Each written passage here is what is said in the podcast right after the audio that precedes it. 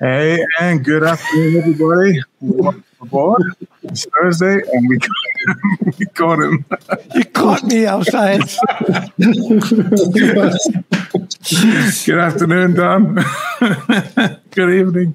How are we doing, everybody? It's Thursday. It's Deering Live, and uh, welcome to the show. We are absolutely thrilled today. We're excited to welcome the coolest cat in New Orleans, uh, Don Vappie has has really strong roots in the area, living and breathing the Creole culture, tradition, and heritage, and actually winning awards for his efforts to preserve its fascinating history.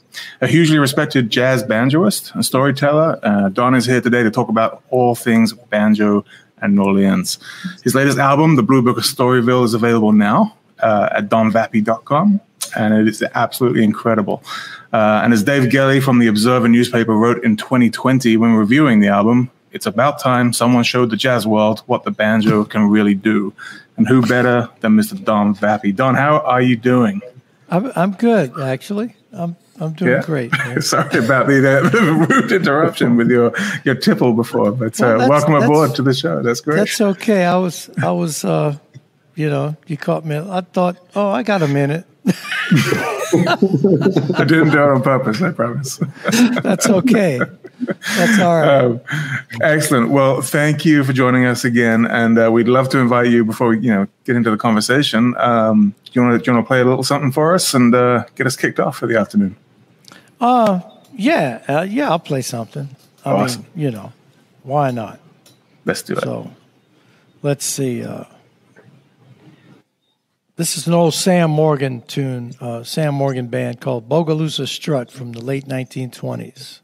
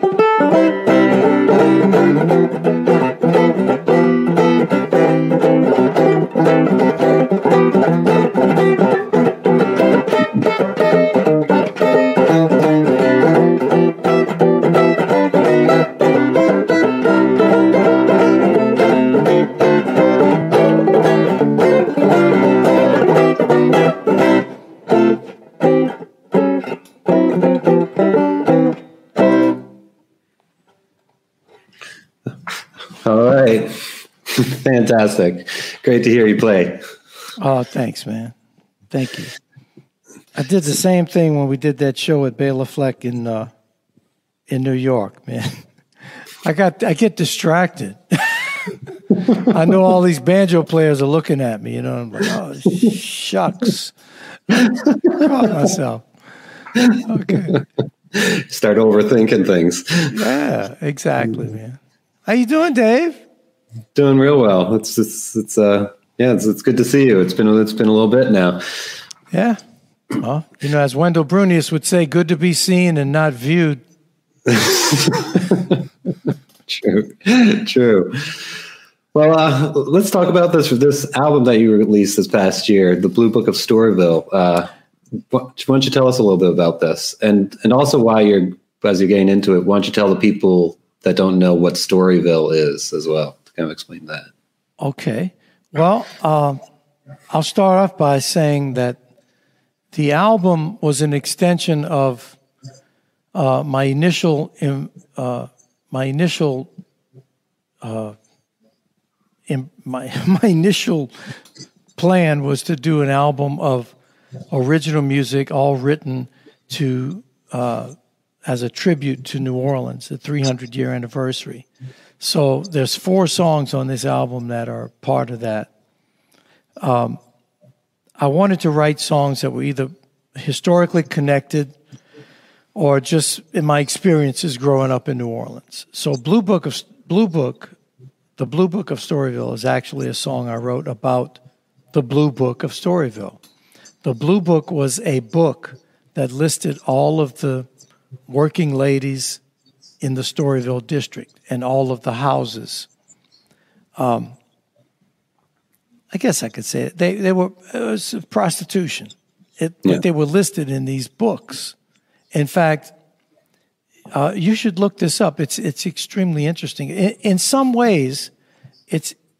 I mean, you can look at it as being a terrible thing, and you can also look at it as actually empowering women, because they actually gained a lot of power in this.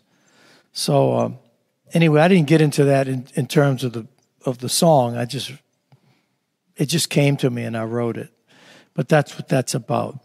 Uh, and then there's another one called uh, I Would If I Could, which is sort of my impression of my first gig with New Orleans musicians, some of the older guys, of which I now am. And uh, just seeing how everybody, you know, this music is what? It, right now it's like 100 years old, 100 plus years old. And it still touches people in a way that they want to dance and enjoy it and they, they just become it's so welcoming people come into it so that was you know that was that that song was about and i wrote another one called uh, port bayou st john and we know it uh, dave you and i know it as being bayou st john and that was actually where it meets Lake Pontchartrain, it was the first port of New Orleans before New Orleans was actually incorporated as a city. Wow. So, uh, and that song sort of has a bit of a uh, a Caribbean kind of thing. That's I didn't realize it, but I guess it does. I mean, you know, it was Evan Christopher who brought it up to me. He says, "Man, this sounds like a," and I can't think of the name of it right now, but it's one of the dances from the that we got from the Haitian population mm-hmm. that came in. So, yeah, and uh, I did Fado Do, which is a um, an old Creole melody. Anyway, it's all about the Blue Book of Storyville is all about a Creole album, basically. It's a jazz album, but it's kind of like a folk album too, in that it's a lot of stories.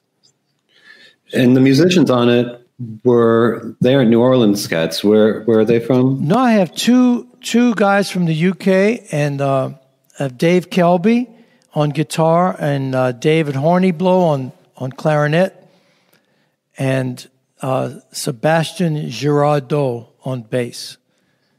All fine musicians I've played with before, and uh, you know Dave was the producer on it, and you know, it's hard to do something at home that's not exactly I've I've always lived in this this world, man, and I realize that tourists come here, and some of the destination management people. I would imagine wherever you live, the destination management people say, "Well, you know, tourists are coming here to hear this, so you need to do that, and you have to do what people expect to hear." And I always felt like people are coming to here here to see what it is. I'm just going to be me because I'm I'm it, right? I grew up here. My family's been here since 1829. So, yeah. So anyway, uh, that's the first time I'm saying anyway in this interview. um, I I decided I called Dave. I said, "Hey, man, let's do an album." He says, "I want to do a Creole album. I want to do a Creole based album." I said, "Great, I'll fly over. We'll do it." And that's what happened. And he was so good at it, it actually got chosen by the the Sunday Times in London as the top jazz album of 2020. Awesome. It's a great, it's a great album for really, everybody. Should man, definitely check it out. Really proud of it. So thank you very much. Um, you mentioned you mentioned uh, uh, Creole how he wanted to do a Creole album. So for and you're of Creole heritage. Can you can we talk a little bit about what that is for people that don't know and and what does what you know and what role does it have in Louisiana culture and in the music, the influence in the music in Louisiana? Well, um, the people of Haiti, before it was overthrown, they thought of themselves as Creole. Uh, they came here, and Creole has all these different meanings. Right. Uh, one of the meanings from the Spanish who were uh, in New Orleans, you know, this is all when New Orleans was changing hands and between the French and the Spanish and the English and back and forth. And they felt like Creole was the designation for a Spanish person of Spanish heritage who was born in the New World. But it's sort of become uh, a term of multiculturalism, I guess. So, and it can be different depending on where you are in the world. But in terms of New Orleans and Southeast Louisiana, it sort of has a very strong Haitian uh, influence. Uh, you know, people don't realize in New Orleans we have Louisiana is a dominant French culture, but we have English, German, Portuguese, Italian. I mean, you know, we have all these different groups. I mean, it's a port city, so it's it's it just happens. And whether, you know, the American racial construct tried to make laws to separate people and create class based on, I guess, skin color. I don't know. That's a whole other conversation. But the point is, the American American racial construct didn't really work in New Orleans because, regardless of the law, people mixed and talked to each other and married each other and that's why, like Kalamu ya Salaam would say, there's more white looking black people in New Orleans than anywhere in the world. I mean, you know. So, you know, I would hope that maybe New Orleans could be a, a blueprint culturally for a lot of people, at least a lot of people in America. I mean, not you don't have to be like us, but you know, be accepting of everyone. I mean, we're mm-hmm. all the same. We just look different. Mm-hmm. We all go through the same stuff. It just looks different. So. so how does how's what's the influence in the music, especially when it comes? How how would you well, kind of, come musically and, and, talk about that? Yeah, I can tell you this. I grew up playing the music of my generation, the Earth, Wind, and Fire, James Brown, and we had a local group called the Meters, mm-hmm. who, I mean, and and believe it or not, this this tresillo rhythm, this uh,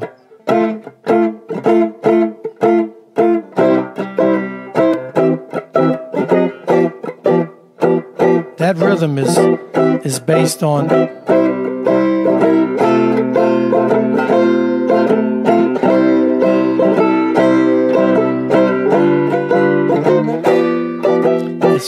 three three strong beats in, in a four beat measure. One, two, three, four, ba, ba, ba. So while in Haiti we had one, two, three, four. Or we had one, two, three, four. So the two of them together comes. Well, just about every hit song in New Orleans was based on that. Mm-hmm. I mean, Hey Pocky A-Way from the Meters.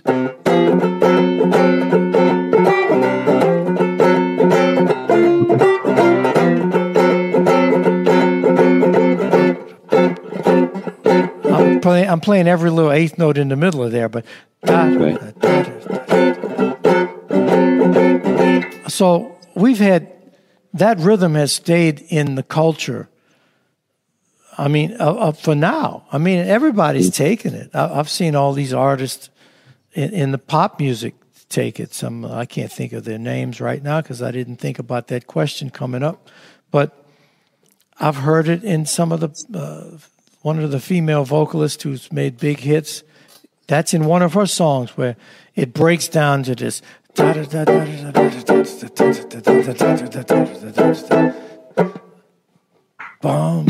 Anyway, but that's that's the second time I said anyway in this interview. um, but th- that's one of my words I'm trying to stop saying. But you see, it's it's that it's that groove. I mean, we music is part of us. I really believe the African element of the African concept of one whole. Like music is not separated from life or separated from you cooking or separated from you playing a game. I mean, everything is part of the whole. So I, I just think that concept is what actually glues us together in New Orleans, in Southeast mm-hmm. Louisiana. Now, you know, we have the, like I said, the American racial construct creates problems because, you know, for whatever reason. But I'm, I don't want to get into that. I'm just, but the real deal is we're all the same. And culturally, we have a lot in common with each other if you're willing to become part of the culture and accept it.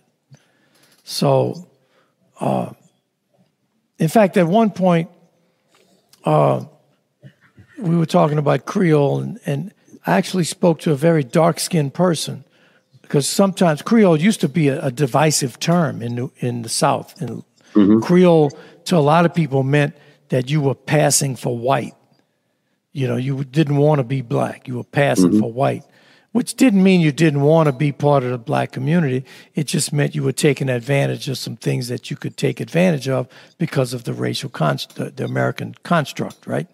So, uh, but you know, I spoke with some some very dark skinned people who who feel actually felt more comfortable being uh, called Creole than black or African American because Creole more identified their them culturally.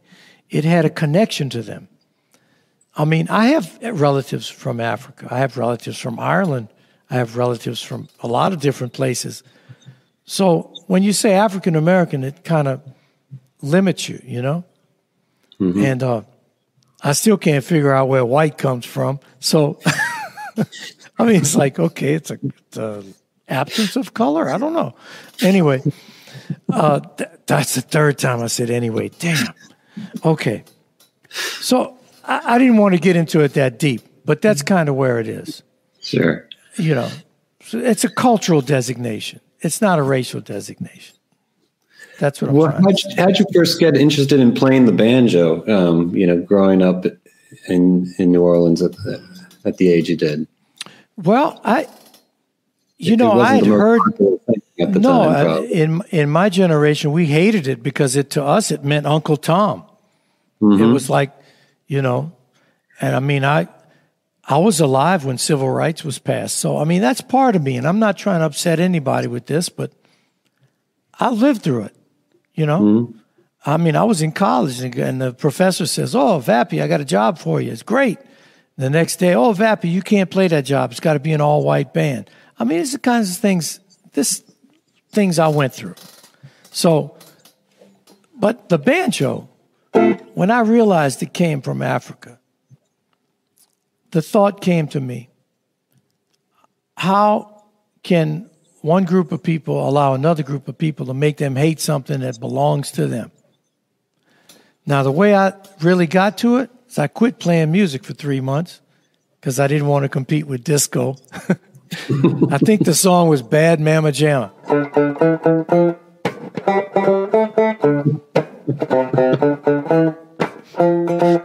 And you play that over and over for like 20 minutes. And I said, man, you could teach a chimpanzee to play this. I quit. And I quit the band. But the thing is, I started working at Werleins for music, which doesn't exist anymore. It was the oldest music store in the country. And I picked up the banjo just to clean it off. And tenor banjos are real popular in New Orleans because I, I, I have another theory for that. But I picked it up and when I played it, I thought, man, that's very percussive. It's very short. And it reminded me of the funk lines that guitar players played. Like if I was in Earth, Wind, and Fire, something would be like.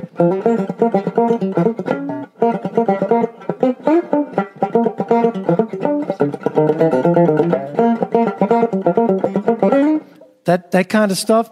You know, Motown, there was always two guitar players, one playing chords, like. And the other going. Doing a little percussive part that was kind of like a fill. And I thought, damn, the banjo's perfect for that.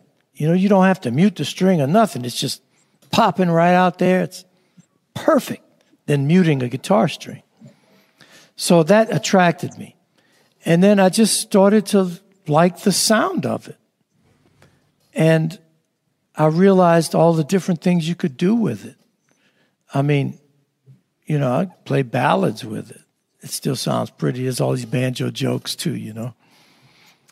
But it's a, uh, it's really can be a beautiful instrument. It's an instrument.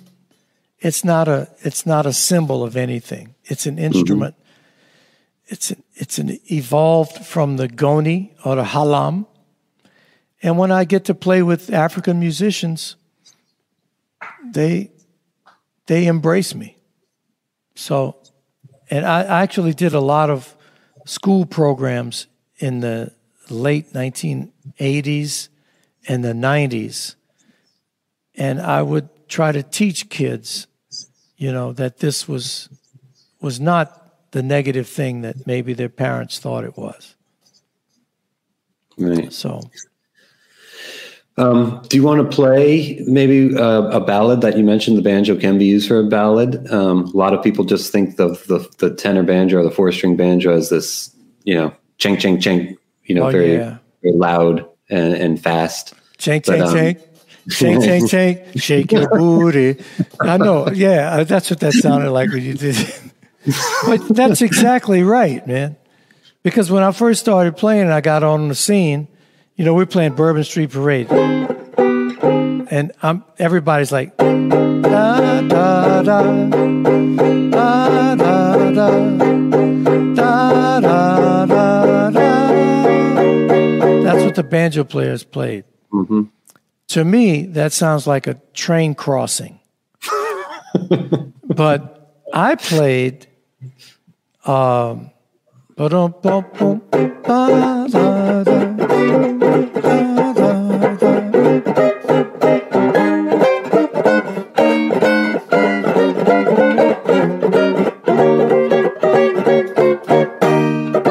I would play things like that, right? Mm-hmm. So, as my wife is a historian, and she listened to some Haitian music, and she said, "You know, you you play more like what you would think the influence uh, with all the influence in, in of jazz of the Caribbean and Africa and all, you kind of play more like that than the guys that just play this. So they would tell me, "Oh, you know, you don't have to do all of that. Just play this." And I'd say, "Oh, thank you very much." And when they leave, I do what I want, right?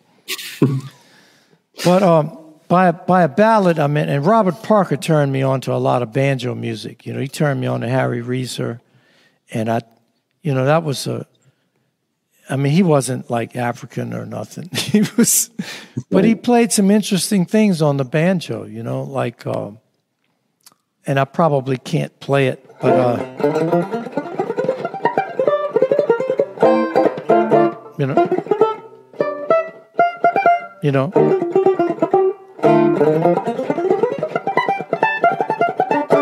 That kind of stuff, you know. Mm-hmm. And I thought it was interesting, so I, I started learning some of that.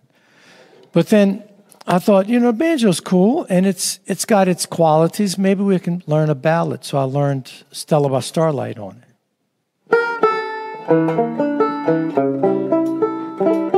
Oops.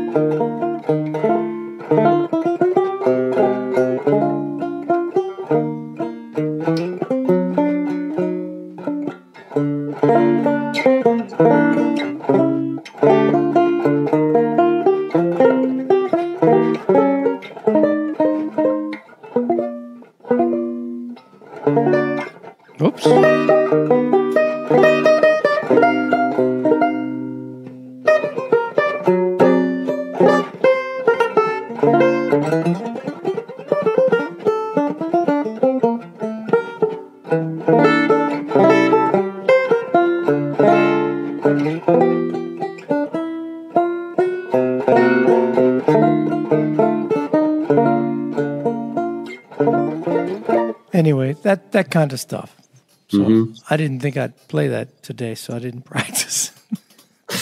Sounds great. It's a great demonstration, though.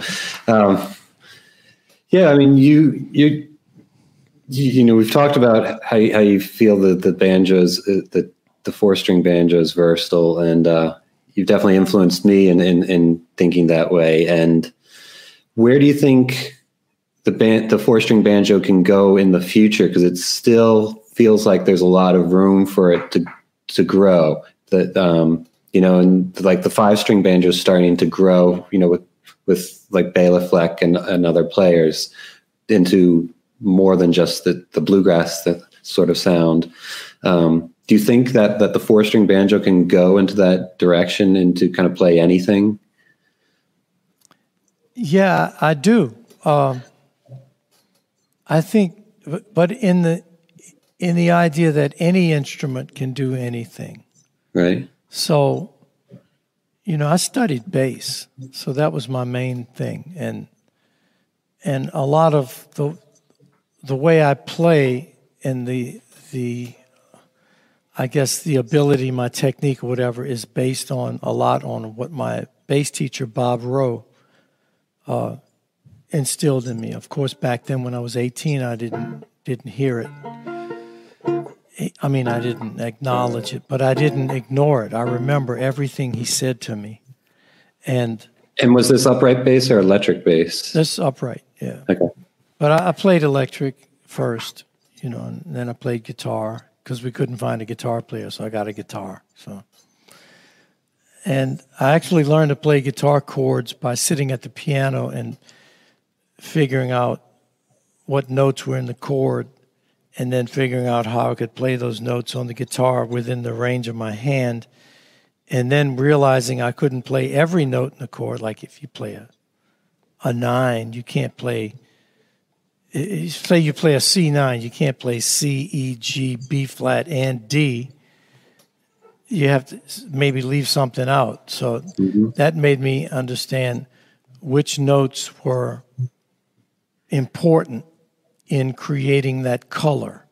I always looked at sound as color and a shape or something, and not shape of a hand, but a color, a shade, and and uh, that's kind of where where I went. And I, I could have saved a lot of time by taking some lessons. Believe me, I really could have. These lessons are really good, folks. Take lessons. But um, that's what I did, and you know, my bass teacher. In playing bass, you learn that shifting is a must because you can't play that many notes in, without moving your moving along the neck. So when you move from from here, when we move to here, that's called a shift. And practicing shifting helped a lot. Uh, he had me practice without my thumb touching the back of the bass. I'd practice like this on on the bass and practice playing like this. I mean, my hand would be back there, but my thumb wouldn't be touching anything. So I did that on guitar too. I figured out guitar and banjo. I, I, I look at it as, and he always told me, you know, man, your elbows got to be up. You got to have. Basically, he taught me how to engage with an instrument in a natural way. Because if you have to contort your body to play an instrument and it hurts, then you're, it's not, you can't do that. You're hurting yourself. Which is why I've, I've played, you know, I mean, you know, Mardi Gras time when I was younger, man, I've, oh, four, eight, 12, I played like 13 jobs between Friday and Sunday night. Because mm-hmm. so we're playing all day long. I never get cramps or anything because I, there's nothing tight in here, you know. Mm-hmm. If you squeeze, I'll, I don't have long sleeves, but if you squeeze your arm, if you just make a fist and squeeze, you can see all this tightness in your arm. And if you don't squeeze, there's nothing there. And I compare that to taking a water hose and crimping it. You know, you're you're fighting against the flow of the water. You're fighting against the flow of energy. You're fighting against the the natural movement. So all of that involved makes makes me who I am now. So that's when I like that. I play this C arpeggio on the tenor, which, and I make one shift.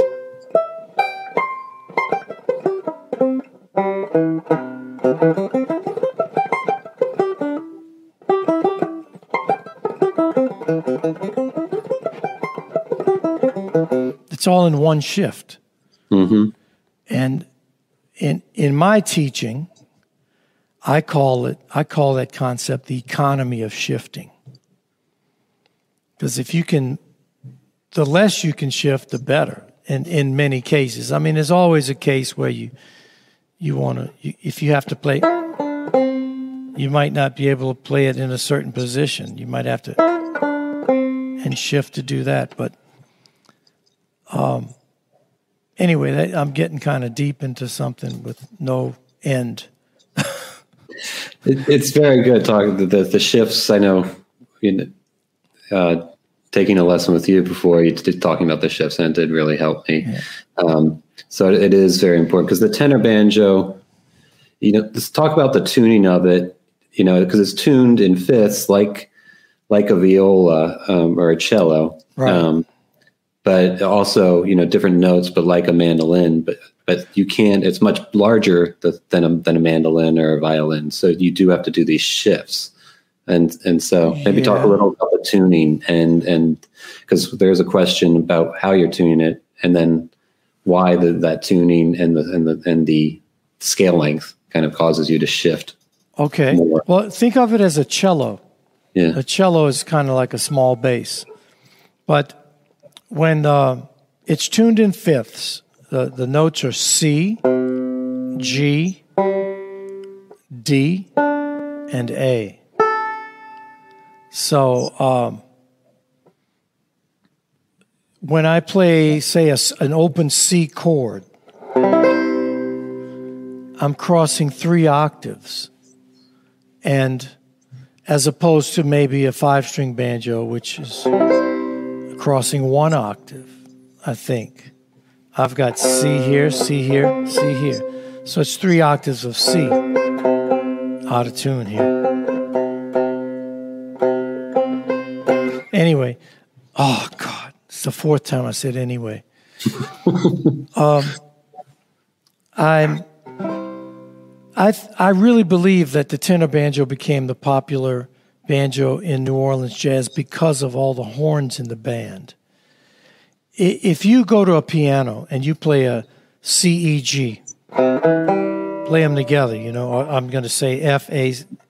Uh, I'll say G B D. That's that's a five string tuning, right? An open. That's not going to cut through as much as because that, that openness allows for the harmonic structure of the notes to reinforce things. Uh, I, I might be talking a little not above anybody, but maybe it's something you've never talked about. The harmonic structure of sound. It's it's a it's a little science kind of. It's physics, but it, it's very easy to explain on a string instrument because the string rings as one, and then as two halves. You call these harmonics. You know, you you string players. It rings as three. It rings as four parts, as five parts, six, seven, eight, and on and on beyond where we can hear. But all of that in this one string, it's also ringing these different harmonics inside of that. So by having the range of the chord across two octaves, a full two octaves, I think it really helps the banjo to cut through and be effective in, in a band with horn players and stuff. Uh, the tenor banjo came about around 1905 because of glee clubs. It was basically a marketing thing. Uh, mandolins and banjos were going back and forth as in popularity. So I don't I forget what company it was decided, oh, we'll make a, a banjo tuned in fifths. We'll call it a tenor banjo. So that's how it came about. But I, you know, I think, I think it's great. I, I find myself a little limited when I try to play a five string or a plectrum because of the range.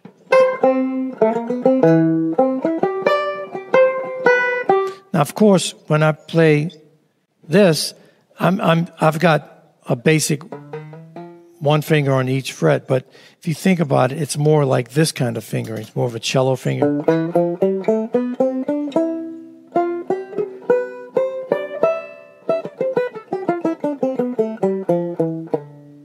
If you can do that, this stretch is easy for me because I played bass.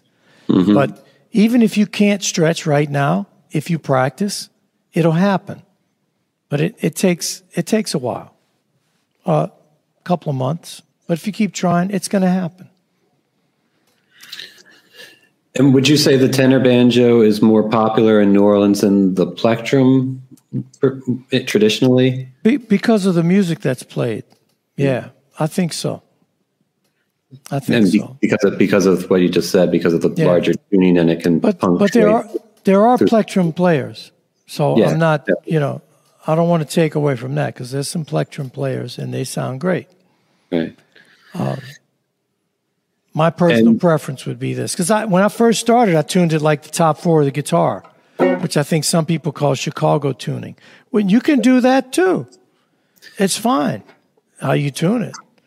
Um, I got hold of a six string banjo, and then I thought, well, you know, maybe I'll tune this one as tenor because I've got a guitar tuning. So that's what happened there. Okay, that was my next question. Why'd you why'd you might you make that switch to tenor tuning? Um, and you didn't you didn't want to play the, the guitar, the the six string banjo. Um, you um, wanted to go four strings. It's not that I didn't want to. It's because it was actually an easier transition for me, and you can do a lot of things with it. So I'm not against it. In fact, I still play it a lot. Mm-hmm. Uh, it's just that my my chosen axe, as we say, is the tenor banjo, and um, it's really a challenge to to uh, play chords and get those colors.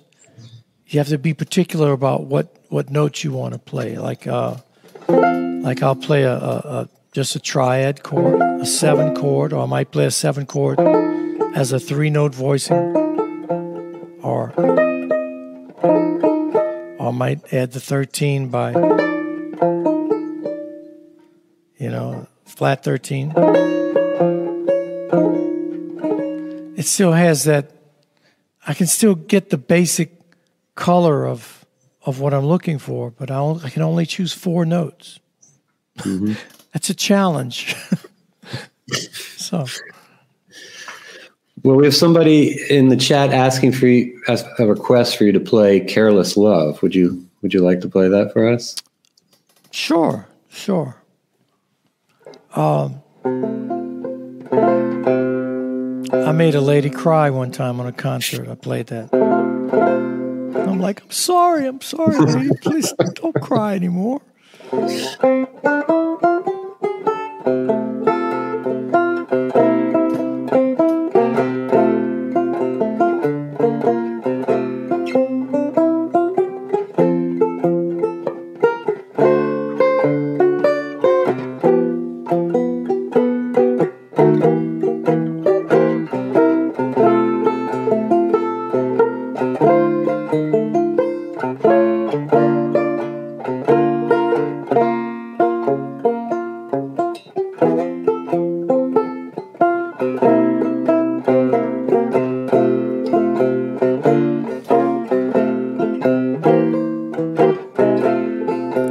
Love, oh love, oh careless love.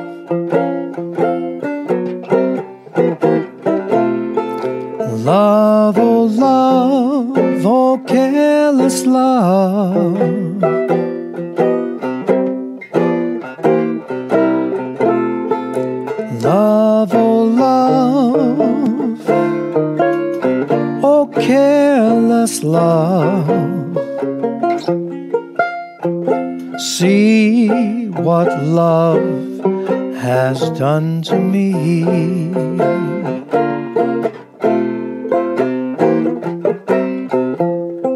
I cried last night and the night before.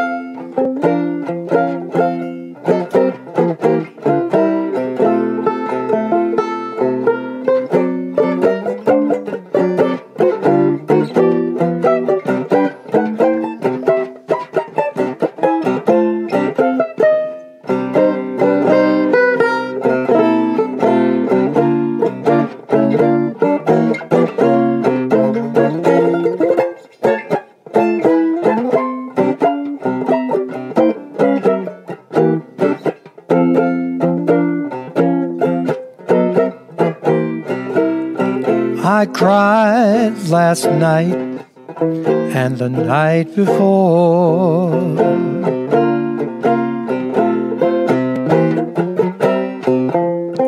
Tonight I'll cry, then cry no more.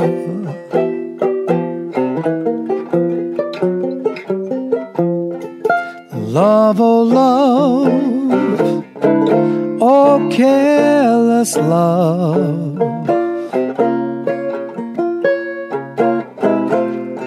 See what love has done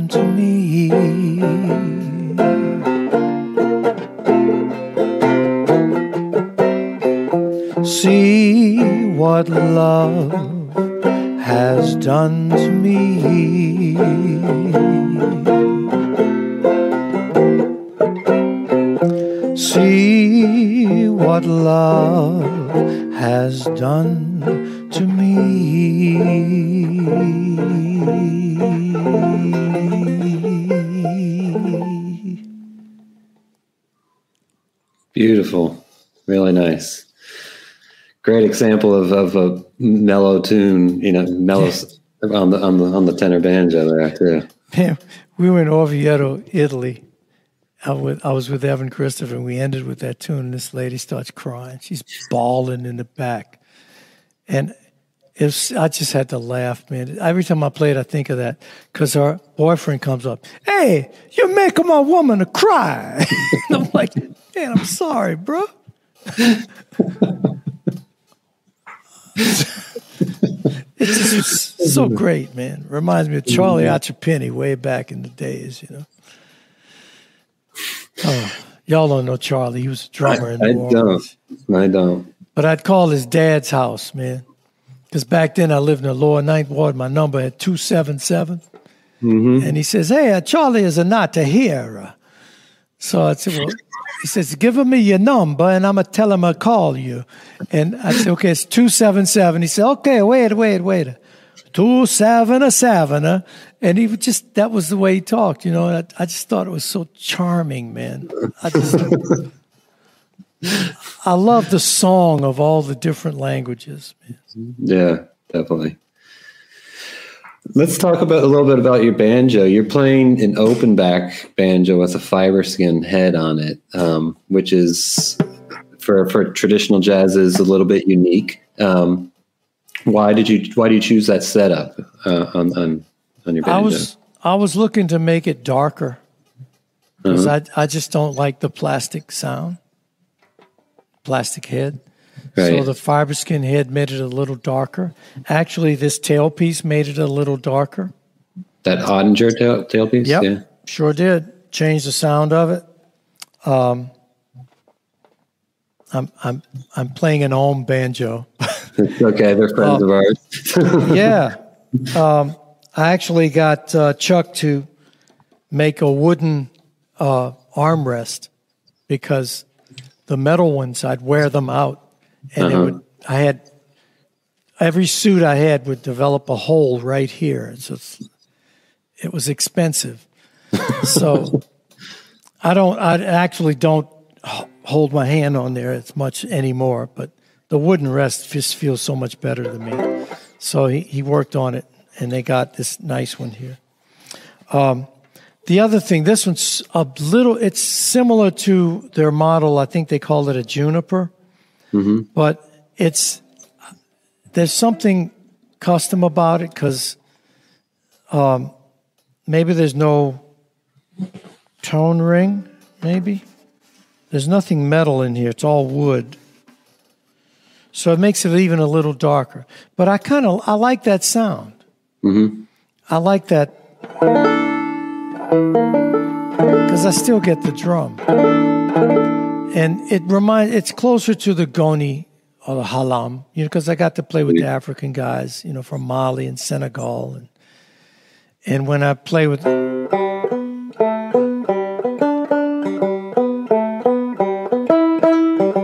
it sounds more like that then, you know.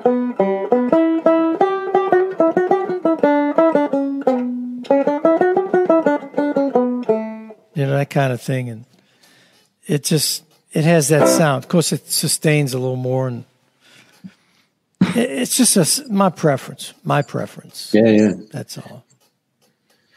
And who are some of your biggest influences when it comes to to the banjo and uh, and and traditional jazz as well?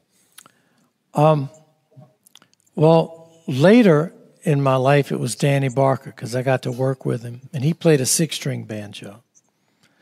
Uh, but earlier on, it was Johnny St. Cyr, and who also played six string, but I think he might have played tenor. I'm not real sure. But you know, that early jelly roll stuff, it was like, a, you know, uh, I, I don't even, I can't play it. on- I, I don't remember.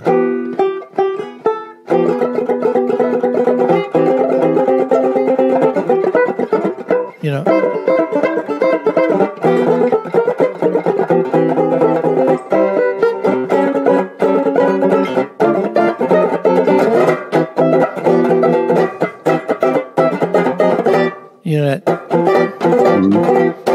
It's like that real the real rhythmic, the groove, man. It's the groove. that right hand, you know? And uh, it was that groove that he just had it. And then I liked his bass lines too, you know, like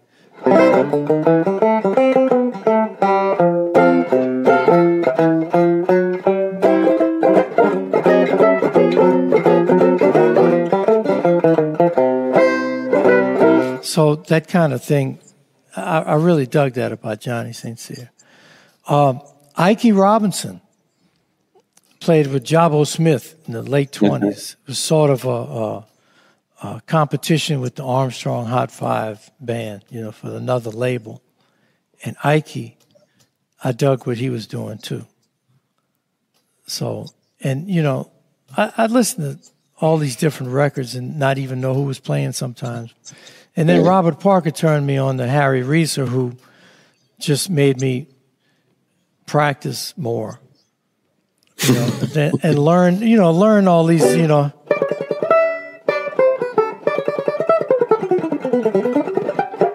Uh, I can't remember the tune, but it's like those kinds of things where you had these lines.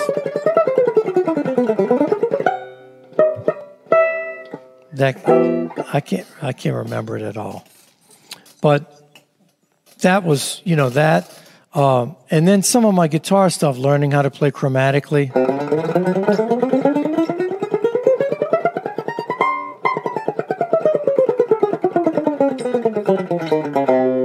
It's just shifting, right? Mm-hmm. So guitar would be more like you just go one fret, but these.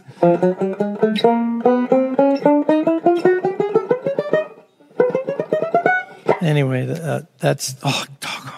It's the fifth time I said anyway. Um, that you know, just technique things.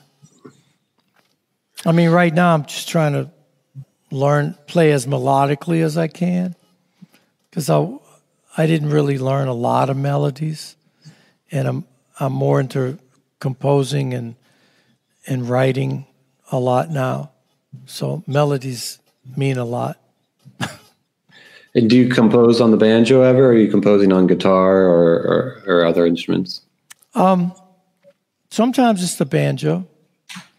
Um, you know, there was a song on my Banjo a la Creole record.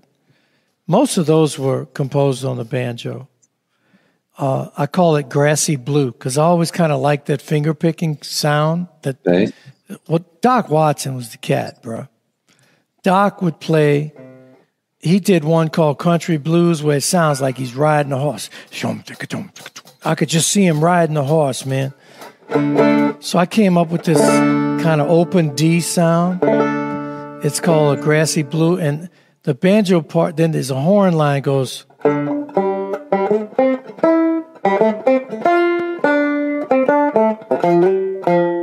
You know, that kind of part but the banjo does.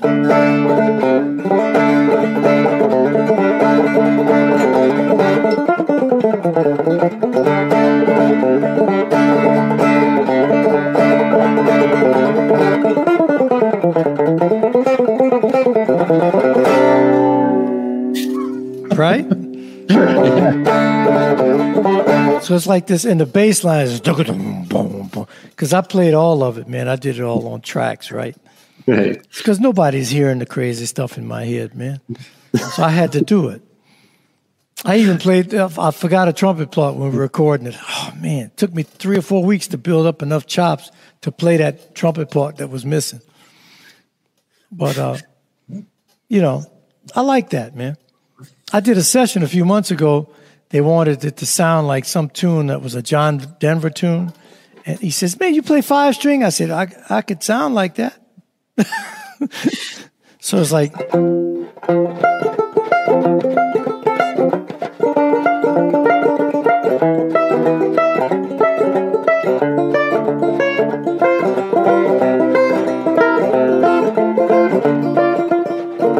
I just kind of did it with my pick, you know? Right, yeah.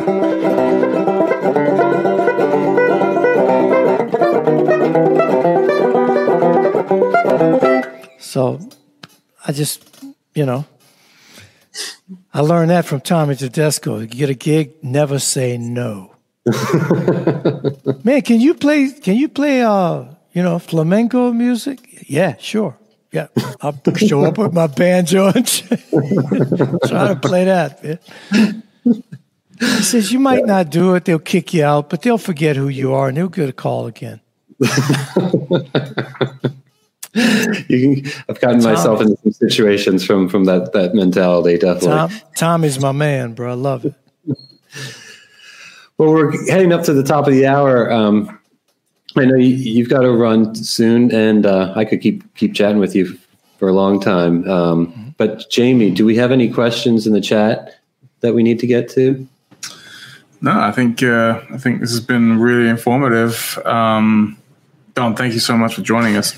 I think we've got any. Uh, is there anything else, Dave, that you want to in there? There was a question that Dave had, and I think for people like me uh, that are maybe not as immersed in in that scene as you guys are, um, but uh, they wrote a lot of people call New Orleans jazz Dixieland. Um, is there a difference? Or is, is Dixieland something else? Or could you explain the differences there a little bit? Well, I it's a term that we hear quite a lot, and I can like, I can tell you this. Uh, Doc Cheatham said everything down here they called it Dixieland, so that's what he called it. We there was a movement to stop using Dixieland because of Dixie in it, and you know to be blunt the song Dixie was kind of like the fight song for the Ku Klux Klan and the mm-hmm. white supremacists. So, you know, we just stopped playing it. Because I think it was written by a black guy. But, it was. Yeah. You know, I mean, but it, it's sort of like it's sort of like the Nazi symbol in ancient times being a symbol of peace. Well, it's been it's it's not anymore, and you don't want, uh, we don't use it. You know, yeah. it's kind of like that. So Man, so so no one had a question for me. Oh man, I'm embarrassed. I no, we got questions. We got we got to them already. We kind of fed them in through through okay. questions about uh, about tuning and, and, and other other items get, on, about the band. Get him out of here! Get him out of here! Get him. Bring nah, back, was, bring back the five string. I, I, tell you what, I get a sense that a lot of the people who watch Deering Live uh, really enjoy uh, getting some four string action every now and again as well. So we uh, we appreciate that a hell of a lot. So. Oh man, I had a I had a comeback for that. I shouldn't say it though. family family show, man. Family show. you know, Bunchy used to say after every comment, Bunchy, uh, our old departed drummer friend Bunchy would say, "That's what she said." so when you said four string action, I thought, "Nah, love you, Bunchy." See, my, Michael Corey says it best. Too interesting to interrupt with a question. That's I love it. That's oh, what's going on, and then that's uh, very nice, Michael. Thank you, man. There we go. Absolutely.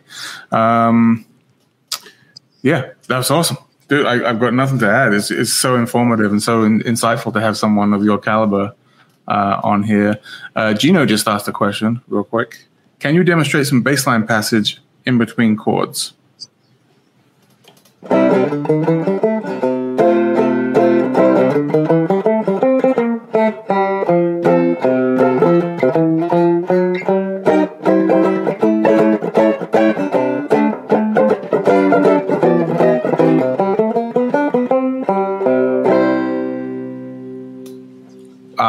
and you shall receive. There you go.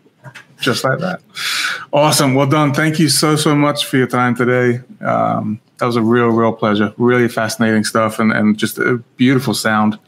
Um, and uh, I'm off to go tell production to get ready to make some more tenor banjos because I get the sense that people enjoyed that. you know, it's it's funny, but if you play guitar, I think tenor banjo is an easy, easy crossover. Mm-hmm. And I mean, you can tune it as a guitar at first, but actually, tuning it in fifths, the chords never change. Like like G, E, and C are going to be G, E, and C here. It's going to be the same exact shape. Especially if you especially play three note chords, they move all over the place. I look. I'll tell you if if you put any time into it. When I was working at Preservation Hall, that's when I decided to tune a tenor. It was a Tuesday morning. I was playing that night. I learned a major and minor and a major and minor, and I went to work. Jump down. That's, that's I mean, I, was, I, remember I was told, you know, pick get a tenor banjo and you'll start you'll start working. And yeah, yeah. you just use some chords up the neck and and it, it'll happen, man. it'll happen. Yeah. And from guitar, Carl LeBlanc has a has a interesting way of looking at it. like, like but um, he could because it's tuned in fifths, but it's actually tuned in fourths upside down. Carl LeBlanc is a great guitar player in town who plays tenor Oh. banjos. I'm a bass player. That's exactly right. And look how many bass players become banjo players. Because it's Do you look at it upside down? And that's what way Carl explains in his head. He's looking at it upside uh, upside down Mm-hmm. guitar. yeah, you can do that. Absolutely. Tenor reigns. There we go. Tanner Reigns, bro. All right. Any closing thoughts, you guys? You, you're both Louisiana cats. I'm not. You, you, you guys got the floor.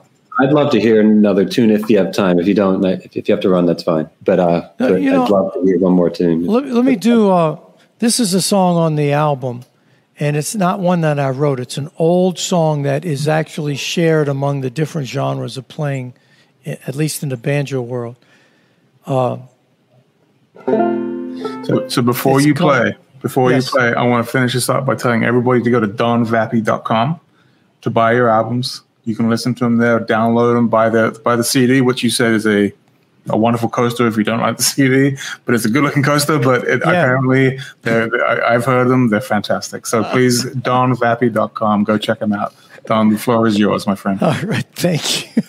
it make, makes a great coaster. Thank you very much. That's what that's what you said, not me. I That's you- did. If you don't like the music, that was our thing. Buy these CDs, man. If you don't like the music, it makes a great coaster. You know.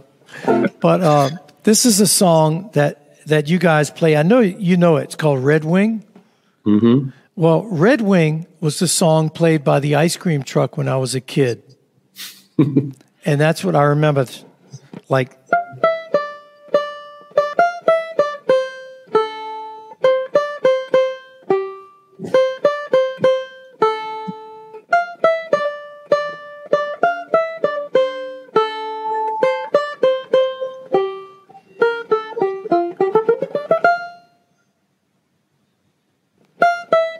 we know the ice cream truck was coming, right? And, and what used to really bug me, and I was really, really young. It's like that break wasn't in time, you know. Two, three, four, one. It was like, and, and it would just start at some random moment, but that's a machine. So here I go.